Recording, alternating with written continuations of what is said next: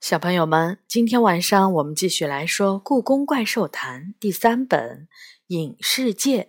这本书是由常怡写的，浙江出版联合集团、浙江文艺出版社出版。第六章：一个又一个谎言。我走出神仙神仙庵，刚到院子里，就碰到了从外面回来的妈妈。怎么站在外面？妈妈随口问了一句：“我在看月亮。”我编了个理由：“月亮。”妈妈抬头望着天空，可是今天晚上没有月亮啊，没有月亮。我这时候才抬头看，可不是，黑漆漆的天空上连月亮的影子都看不见。我只好说。我在等月亮出来。妈妈瞪着我，眼神仿佛在说：“这孩子越来越奇怪了。”要不要和我一起等月亮出来？我一下子挡到了他的面前。他推开我，我可没时间干这么奇怪的事儿。可是您好久没和我……我再一次挡到了他的面前。妈妈紧皱眉头问：“为什么总挡我的路啊？”我只是，我只是觉得这么好的天气不应该这么早进屋。不想让我进屋？难道你把电脑弄坏了？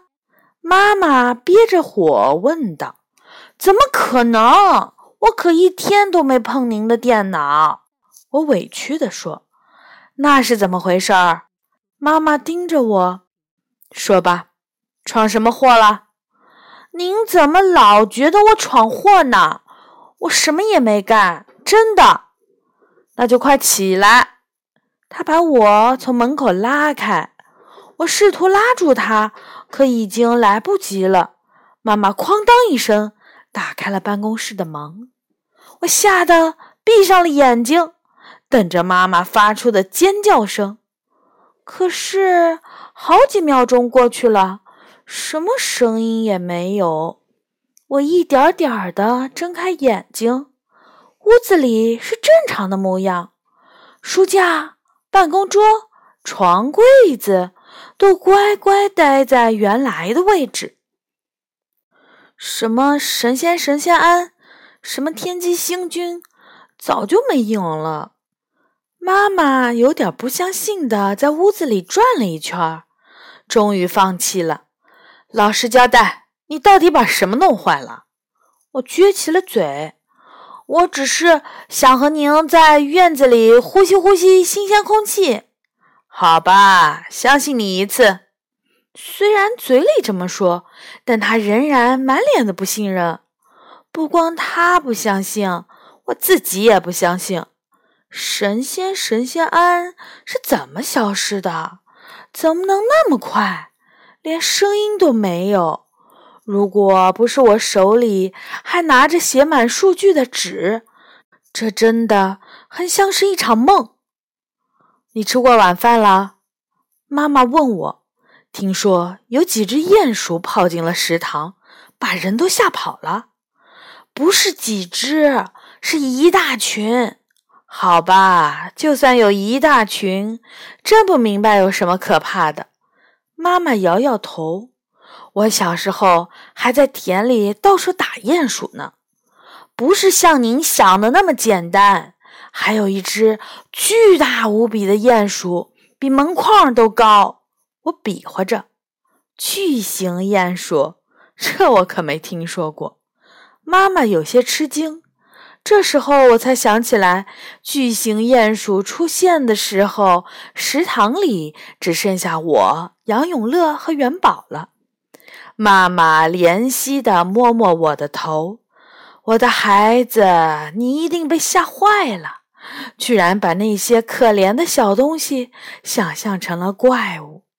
这也不怪你，你们这些城里长大的孩子，见识实在太少了。”我还想解释什么，但刚张开嘴就放弃了。说什么呢？说那只巨型鼹鼠差点杀了我，或者告诉妈妈神仙神仙安和来自未来的报纸，他不会相信的。尽管这就是事实，不但不信，这些话还会引起他的不安。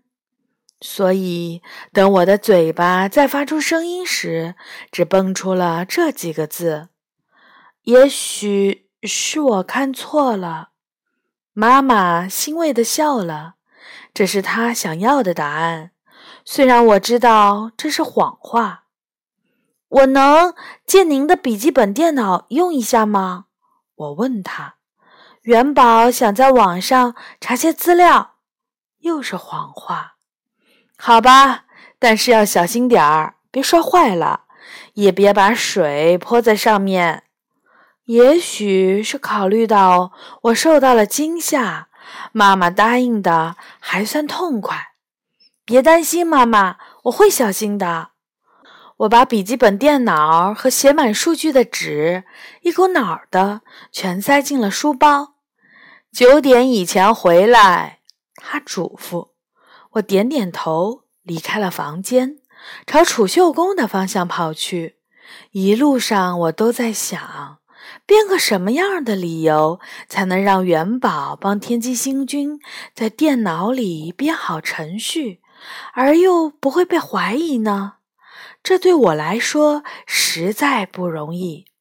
元宝不是那么好骗的家伙，他比我聪明得多。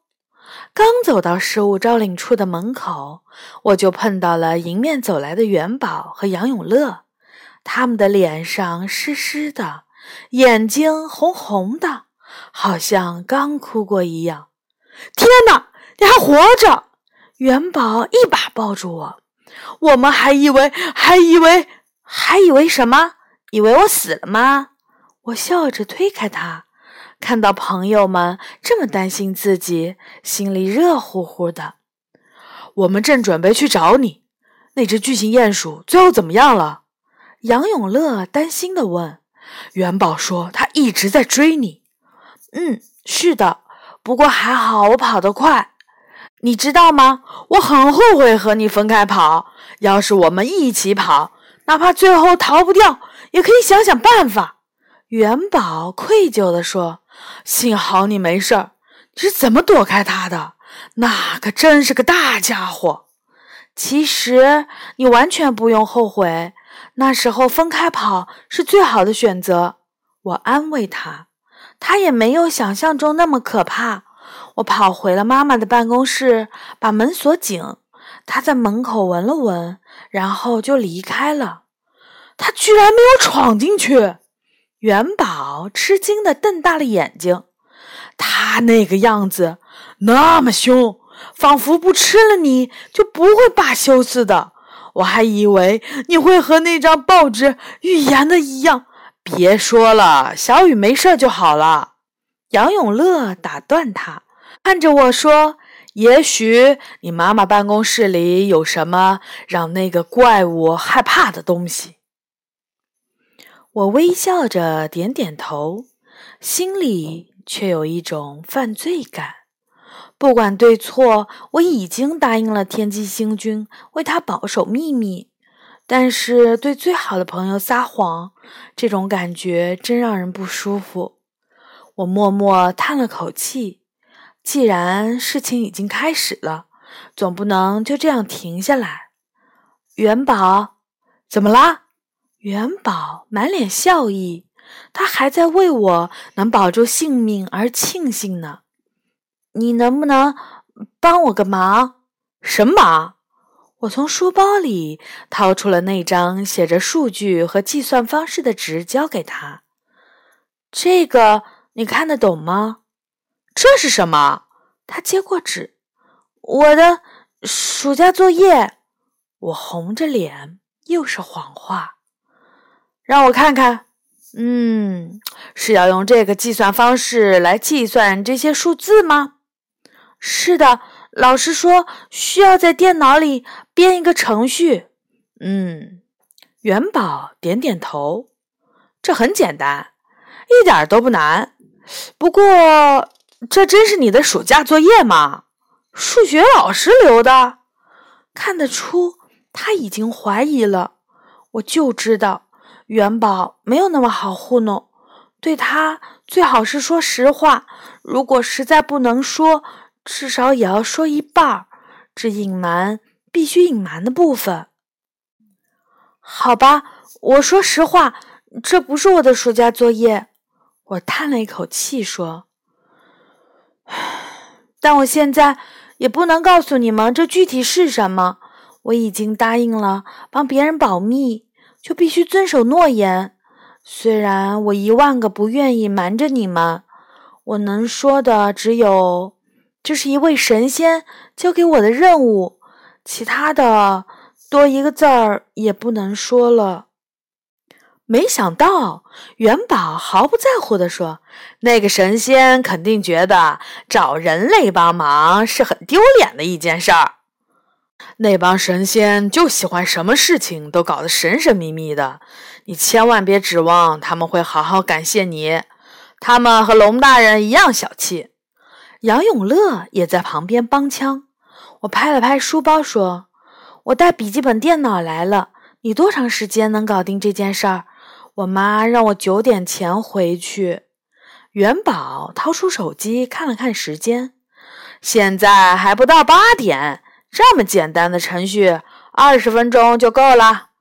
太好了，杨永乐高兴地说：“那干完活，我还可以让你们亲眼看看怎么用极光号角呼唤怪兽。”说到极光号角。刚才那只鼹鼠怪物出现的时候，你怎么不用它呼唤怪兽们呢？那不是什么问题都解决了？元宝不满地说：“那时候天还没黑，你知道故宫里的规矩，怪兽们不到夜晚是不会现身的。哪怕你把故宫拆了，他们也不会管你。原来它只是百分之五十号角。”什么叫百分之五十号角？就是只能晚上管用的极光号角。元宝嘲笑道：“到了白天就一点儿用都没有啦。”杨永乐立刻回击道：“也比你那个百分之零的豆仙儿手机强多了。一个没有电池的魔力手机，连开机都不行。”元宝冷笑一声：“哼。”你以为龙大人的难题真的能难倒我吗？我这种科技达人怎么会被一块电池给困住？豆仙手机的电池马上就要做好了，没做出来之前你别吹牛，你等着瞧吧。好的，这章呢就结束了，下一次我们会来说第七章极光号角。小朋友们，晚安。